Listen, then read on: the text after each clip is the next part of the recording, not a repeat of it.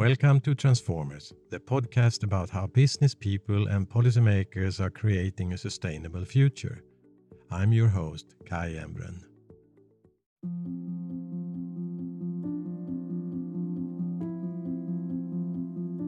In the time of climate crisis, cities play a very important role in mitigation and adaptation. Cities account for over 70% of global CO2 emissions, and today more voices calling for nature based solutions. One organization has worked to empower plants to make cities greener. I'm talking about the International Association of Horticulture Producers, known as AIPH. In 2013, they created the World Green City Award to help promote a new urban agenda and address the SDGs in the Climate Action Plan. So, my guests today are Bill Hardy and Dr. Audrey Timm. They represent AIPH, the International Association of Horticulture Producers, and lead on this non-profit organization's Green City Initiative. Bill Hardy is also an active member of the Canadian Nursery Landscape Association, a member of Canadian Garden Council, and the director of the Green Cities Foundation, among other organizations. Dr. Audrey Timm is a horticulture scientist specialized in ornamental horticulture. Audrey has worked to promote connection between design and ecology and uh, in urban landscape with the University of Sheffield in the UK. Audrey leads AIPH programs on green cities, sustainability, and plant health. Welcome, Bill and Audrey. Welcome. Okay, very nice to be here. Thank you.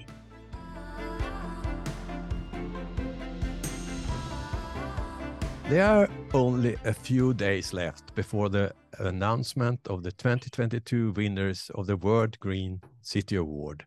This very exciting to see who are they, the finalists. Bill, first, can you talk about the importance of the World Green City Award? Certainly. Um, you alluded to it actually in your introduction, the fact that uh, so many of us live in cities now, and cities are undergoing challenges because of, of climate and uh, extreme weather events and everything. And I don't think there's a, a better way to encourage cities um, to improve what they're doing than a competition you know, raising awareness around the importance of, of the power of plants is uh, what the AIPH is all about, and getting cities to understand how they play a critical factor in you know the health and well-being of our cities and uh, and uh, coping with the different things that are affecting us um, on a day-to-day level in cities. In canada 83% of canadians live in cities very small footprint compared to the size of Canada, but that's where we live, that's where we work, that's where we play. And so the important role that cities play for the health and well-being of 83% of our population is so important. By doing something like the Green Cities Award and the other initiatives that um, AIPH is doing around promoting green cities is is just a it's a step to help cities understand, raise awareness, and not only that, but through the awards, um, seeing all of the different things that cities are doing to make a difference. The role that we can play by bringing all of those people together and, and helping is simply a, a fantastic way to go about it.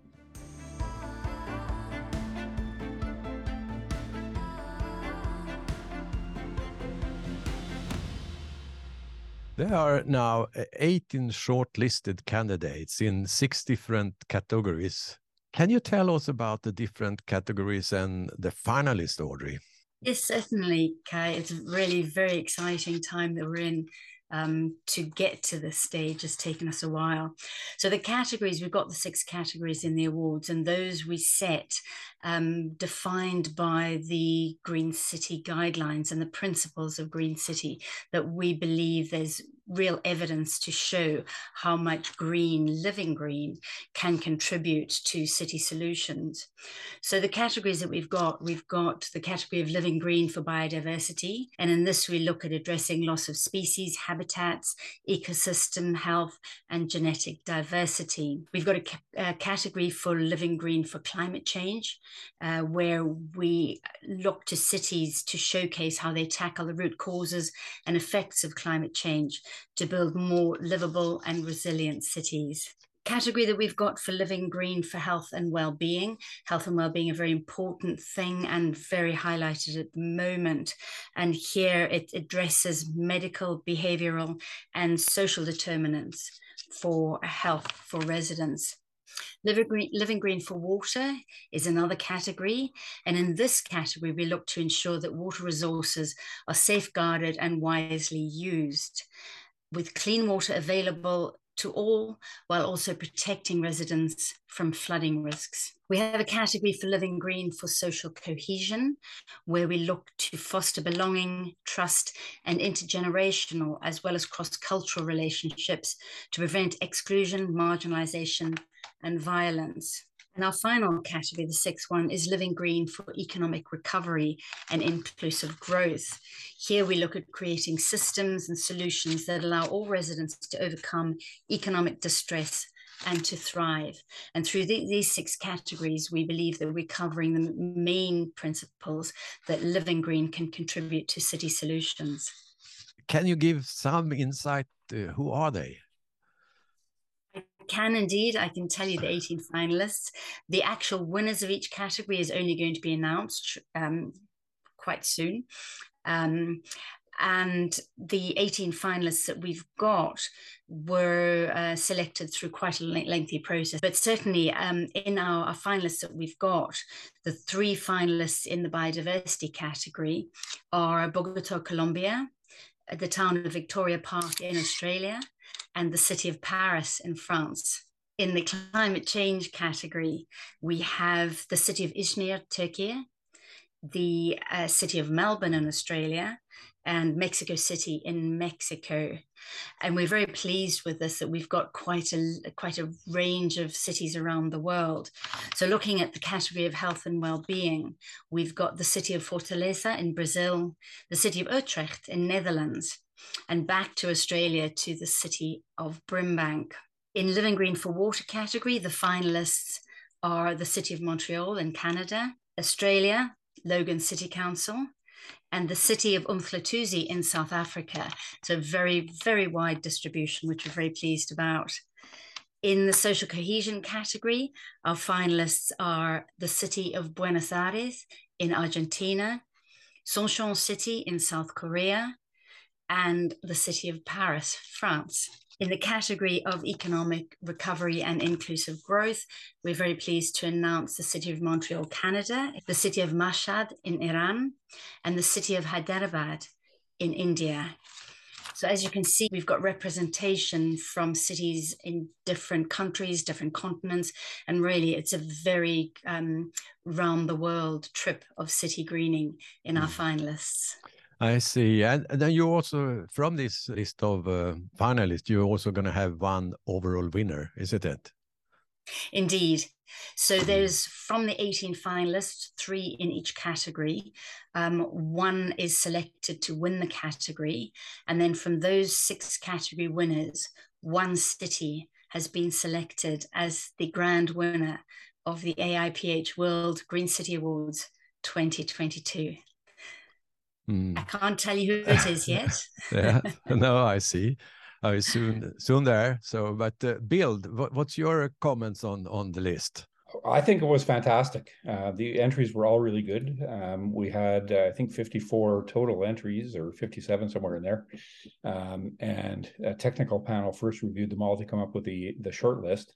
And I was pretty impressed by the overall quality and the the diversity of the entries Um, you know, we had entries that that uh, kind of looked at the at uh, great parts of the city, um, which are you know harder for cities to achieve to make you know big changes over over the course of an entire city. But then we had entries too that were done with low budgets and concentrated on just parks or schools or something like that or community gardens.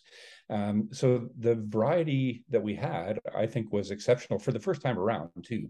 And um, I know that we already have people excited even before we announce the announcements or announce the winners about the uh, the next round in 2024.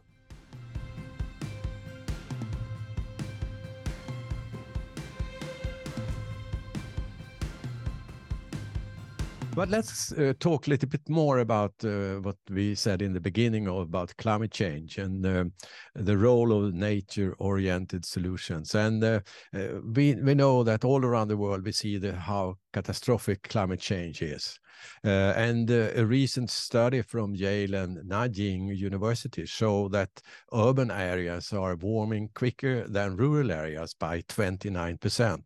The study also show that a way to mitigate climate crisis is in urban environments is by planting trees, creating rainwater gardens, and depaving.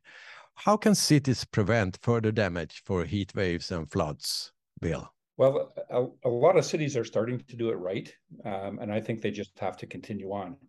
Uh, you know, around the the heat thing, it's it's really interesting um, because you you also I think uh, Kai posted an article from the Guardian that showed that cities that are doing it right are actually lowering lowering the temperature in the cities. So doing it right can take care of the temperature and heat island um, effect. I think pretty easily. Um, you just have to have and what I find in my local my lo- local area is the resources that you're prioritizing to make it happen. Uh, so often cities have so many challenges and other things that uh, some of this stuff gets put on the back burner. Uh, you know, and then of course you have a catastrophe like a flood or like last year in Vancouver area we had uh, something called a heat dome, which I'd never heard of before, but um, you know, 40 degree temperature that sat over us and, and stayed for for a week with the air wasn't even moving. It was it was terrible, and we lost in Vancouver 619 people uh, purely because of the heat. Um, you know, the same thing with with uh, rainwater control. Um, we mentioned already that cities are urbanizing quickly, um, and with that quick growth, sometimes the gray infrastructure doesn't keep up. And cities are just now learning that they don't necessarily have to keep spending you know hundreds of thousands or millions on gray infrastructure if they treat the water properly that on the surface through green infrastructure. And you know until just recently it wasn't even considered an asset by a city to have you know bioswales or storm retention ponds or anything but the cities are changing uh, you know in my own community um, the policy and regulations and in some cases even bylaws are changing um, in major developments now, uh, rainwater must be de- detained on site and dealt with so it doesn't enter the storm system. You know, and that's happening through all kinds of different ways, from green roofs, green blue roofs, uh, walls, rain gardens, bioswales, infiltration systems.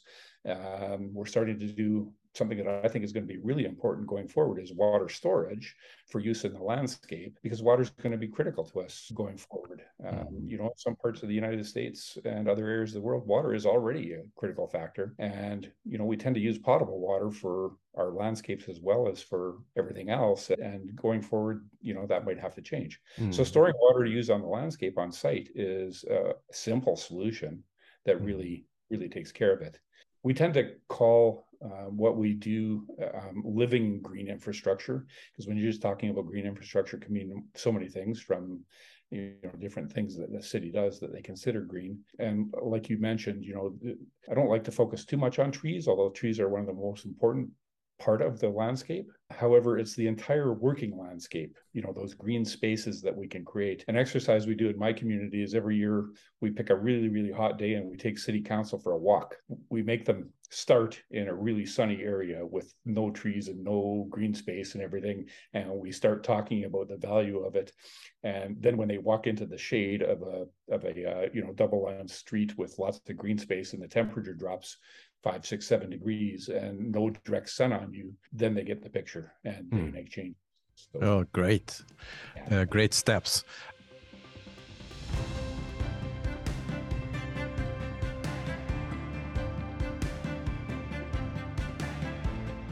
Bill, you've also been working a long time with nurseries around the world. And uh, which role do you think uh, nurseries play in making cities greener? To begin with, if we didn't grow the plants, you wouldn't have anything to plant in cities. Um, although a lot of municipalities have their own tree nurseries, it's still part of the nursery or nursery uh, sector. You know, we're we're working hard, I think, globally um, part of the conference that we just had was looking at, uh, prof- we did professional visits to look at what other nurseries are doing. We have challenges. Uh, you know, we're taking we're taking plants that normally grow in a forest and putting them into a built environment in a city. You know, so we have challenges. But the I think the nurseries overall are really really working hard to improve their systems, uh, to talk together with city planners and uh, landscape architects and you know other specialists in the field to to play their part. Um, really, the power of plants is what drives this whole thing. But if you if you can't grow them and deliver them and can't keep them alive afterwards, lose a lot of the benefit.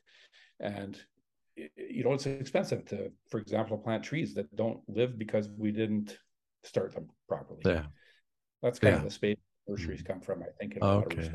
Okay, I think it's a need of a lot of knowledge uh, in this field, and uh, uh, we can see also from many of the tree plantations of project all around the world that um, they have things to learn from failure and and try to make things more biodiverse and maybe also yeah. look at that the role of the plants and and how you combine plants isn't that so yeah, it, it absolutely is. Um, you know, and it's, sometimes it's not just about the failure, but it's um, thinking ahead about how not to fail with you know changing weather patterns.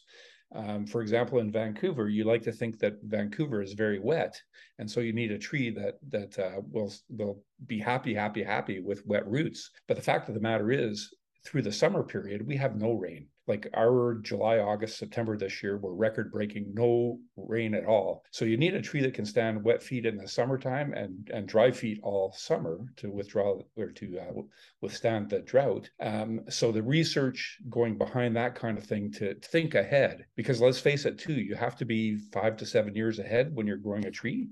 Some other plants, of course, in the landscape, not not so long of a life cycle. But um, so there's there's lots of activity happening mm. in, in, that space. Mm. So also the nursery has a role when we talk about education and training. Yes, yeah, and uh, of course that varies around the world how how uh, that happens. We're very fortunate in Canada to have a very strong association that has as members of it the landscape professionals and the nursery growers, um, as well as retail and uh, also the suppliers. It's something that I've been talking about a little bit with a few other uh, individuals about getting together maybe a little bit more internationally to bring all of those people under the same roof, together with the planners, the developers, the architects. Um, city councils and stuff to, to raise more awareness around it. Too often, the nursery growers are left out of the loop you know so that's that's part of our role and part of the education that we do mm-hmm. around our our expos and the, and the Green City Awards.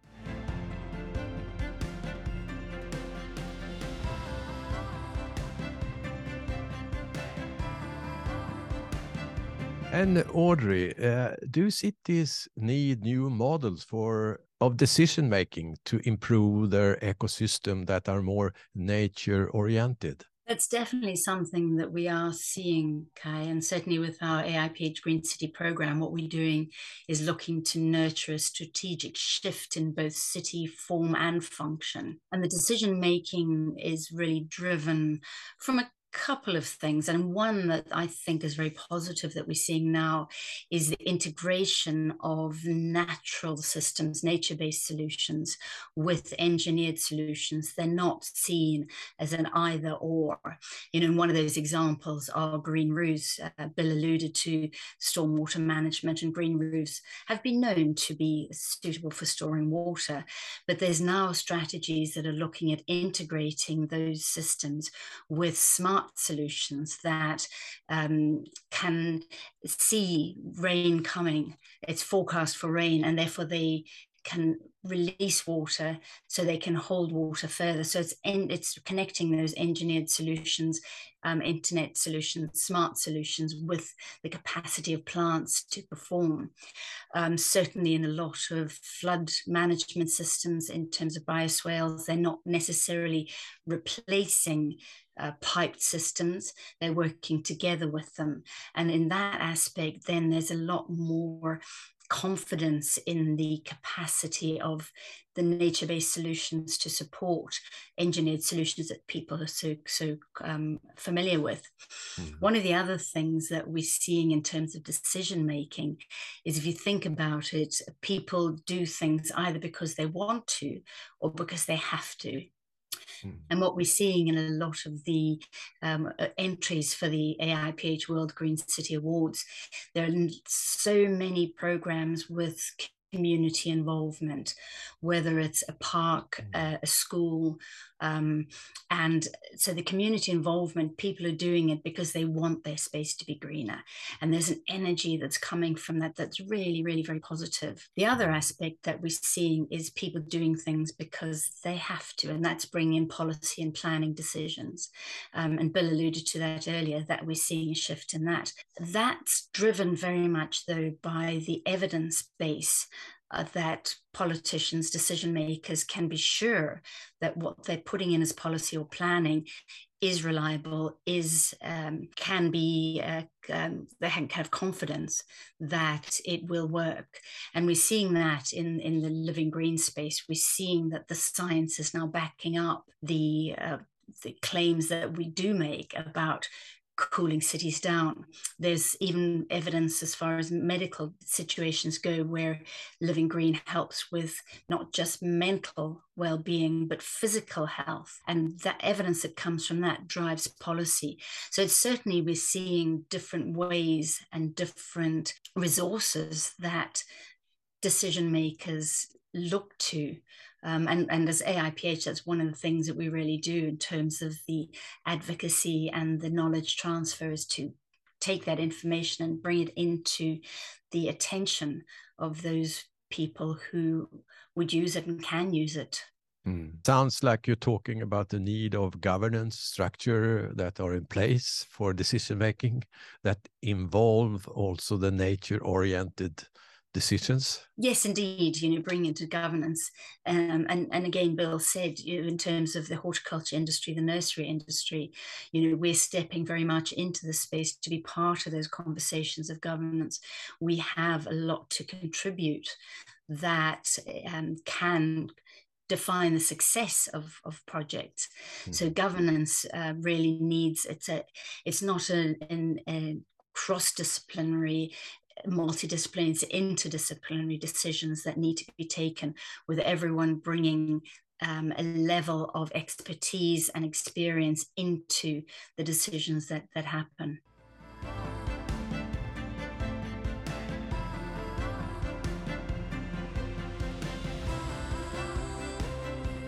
To what extent uh, do the Green City Awards help promote better city leadership? Well, again, I think it's just raising awareness. Um, you know, and uh, like I said earlier, um, I, I, find this particularly. I'm involved with communities in Bloom too, and cities love competitions. Um, so, you know, get, getting them getting them around a table that looks at at this type of, of uh, work um, in a competition uh, scenario, I think is is is going to be really um, not only relevant but really successful going forward. Again, when when we well, actually, we're already doing it, Audrey. I think we're publishing some of the uh, the city entries as case studies on the AIPH website.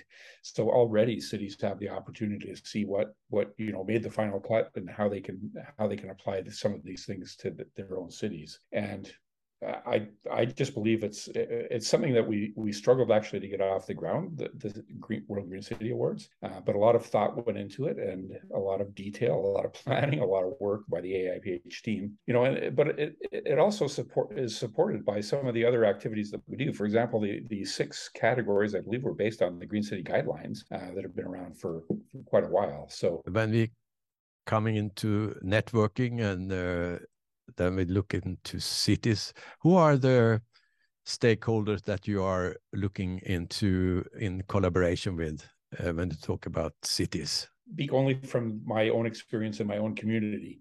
Um, uh, too often, I think the landscape contractors and the nurserymen and that work too independently of. If you don't have the the city planners and and maybe even more importantly the developers at the table uh, around these exercises to discuss how how green cities work and how living green infrastructure really helps then we're missing the boat because we can do whatever we want at the ground level. But if if nobody is planning right from the first place so if cities don't have the you know the right direction for the developers and the developers don't take up on that um, again in, in my area i'm finding developers are finding that it's much easier to sell a complex, you know, like a, a hundred unit townhouse complex or something that has a lot of green space hmm. and doesn't put so much emphasis on pavement um, and parking and, and the other things. And cities around the world are learning this. Uh, there's so many examples. Um, you know, we've got good examples out of uh, um, many cities around the world right now about how they're depaving or taking city streets and, and giving them taking them away from cars and giving them back to green spaces. So I think it's hard for cities sometimes because eh, the resources sometimes just aren't there to do everything.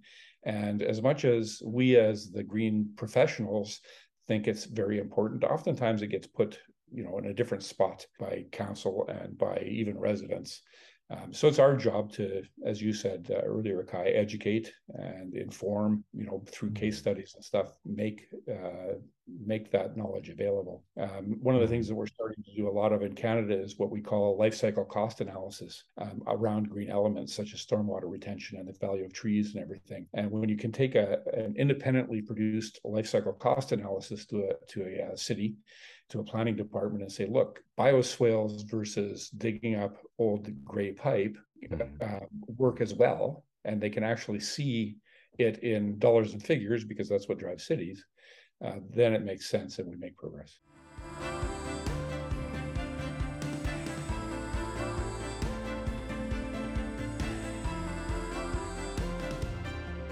For the new cities that will come into the 2024 awards. And uh, uh, I think you said it was 54 cities who was involved in the first uh, step of the this year's uh, award. And um, we have 18 finalists. But how can cities enroll audrey the 2024 awards is soon to be launched. Um, we're holding the AIPH World Green City Awards every two years. This allows the time for cities to get their entries in. Um, it allows us time to really expand our audience as far as bringing it to the attention of the cities. And um, we're in the process at the moment of fine tuning the details of the 2024 awards and if we're going to make any slight changes to it. But the success of the 2022 awards has really been encouraging. Cities were really excited to enter. Some cities eh, um, submitted more than one entry, individual projects um, that contribute to the vision of the city because that's one thing that we're really very focused on is that the cities enter not just a single project but part of the vision for a city it's very important that we're looking at a city-wide vision connectivity of a city. Bill mentioned that cities quite often have limited resources, and one of the ways to um, really create a greener city with limited resources is to do a little bit of a snapshot of what's there and then work on connectors and then creating connections between greening really empowers um, the city space to perform better. So, with the 2024 awards, we'll be um, launching it soon. It will then be um, open for cities to uh, register an expression of interest, with entries opening probably early in the new year. We don't have a date for that yet. Um, we're looking at uh, working with our partners to define the the criterion for the awards and having some conversations with some new partners, which is really exciting. Um, but we're looking at the 2024 awards really capturing the cities around the world as much as the 2022 awards round, but more. When we look at the geographical distribution of entries for the 2022 awards, we're really quite pleased with what we received, but there are areas that we would like more interest from. So there certainly are a few areas around the world that we're going to be targeting. Um, we've had some fabulous interest from cities in all spaces and really looking forward to the 2024 awards having as much and more interest and impact from cities around the world and maybe with help of the winners from 2022 to also get more cities involved for 2024. It has been a great pleasure to have both you, Bill, and Audrey with me here today in Transformers. Thank you very much for all the good thoughts. Thank you uh, so much, uh, Audrey and Bill. Our pleasure. Thank you, Kai. Thank you, Bill. Yeah. Uh, and in the next Transformers podcast, you will meet the winners in the World City Green Award 2022. Welcome back.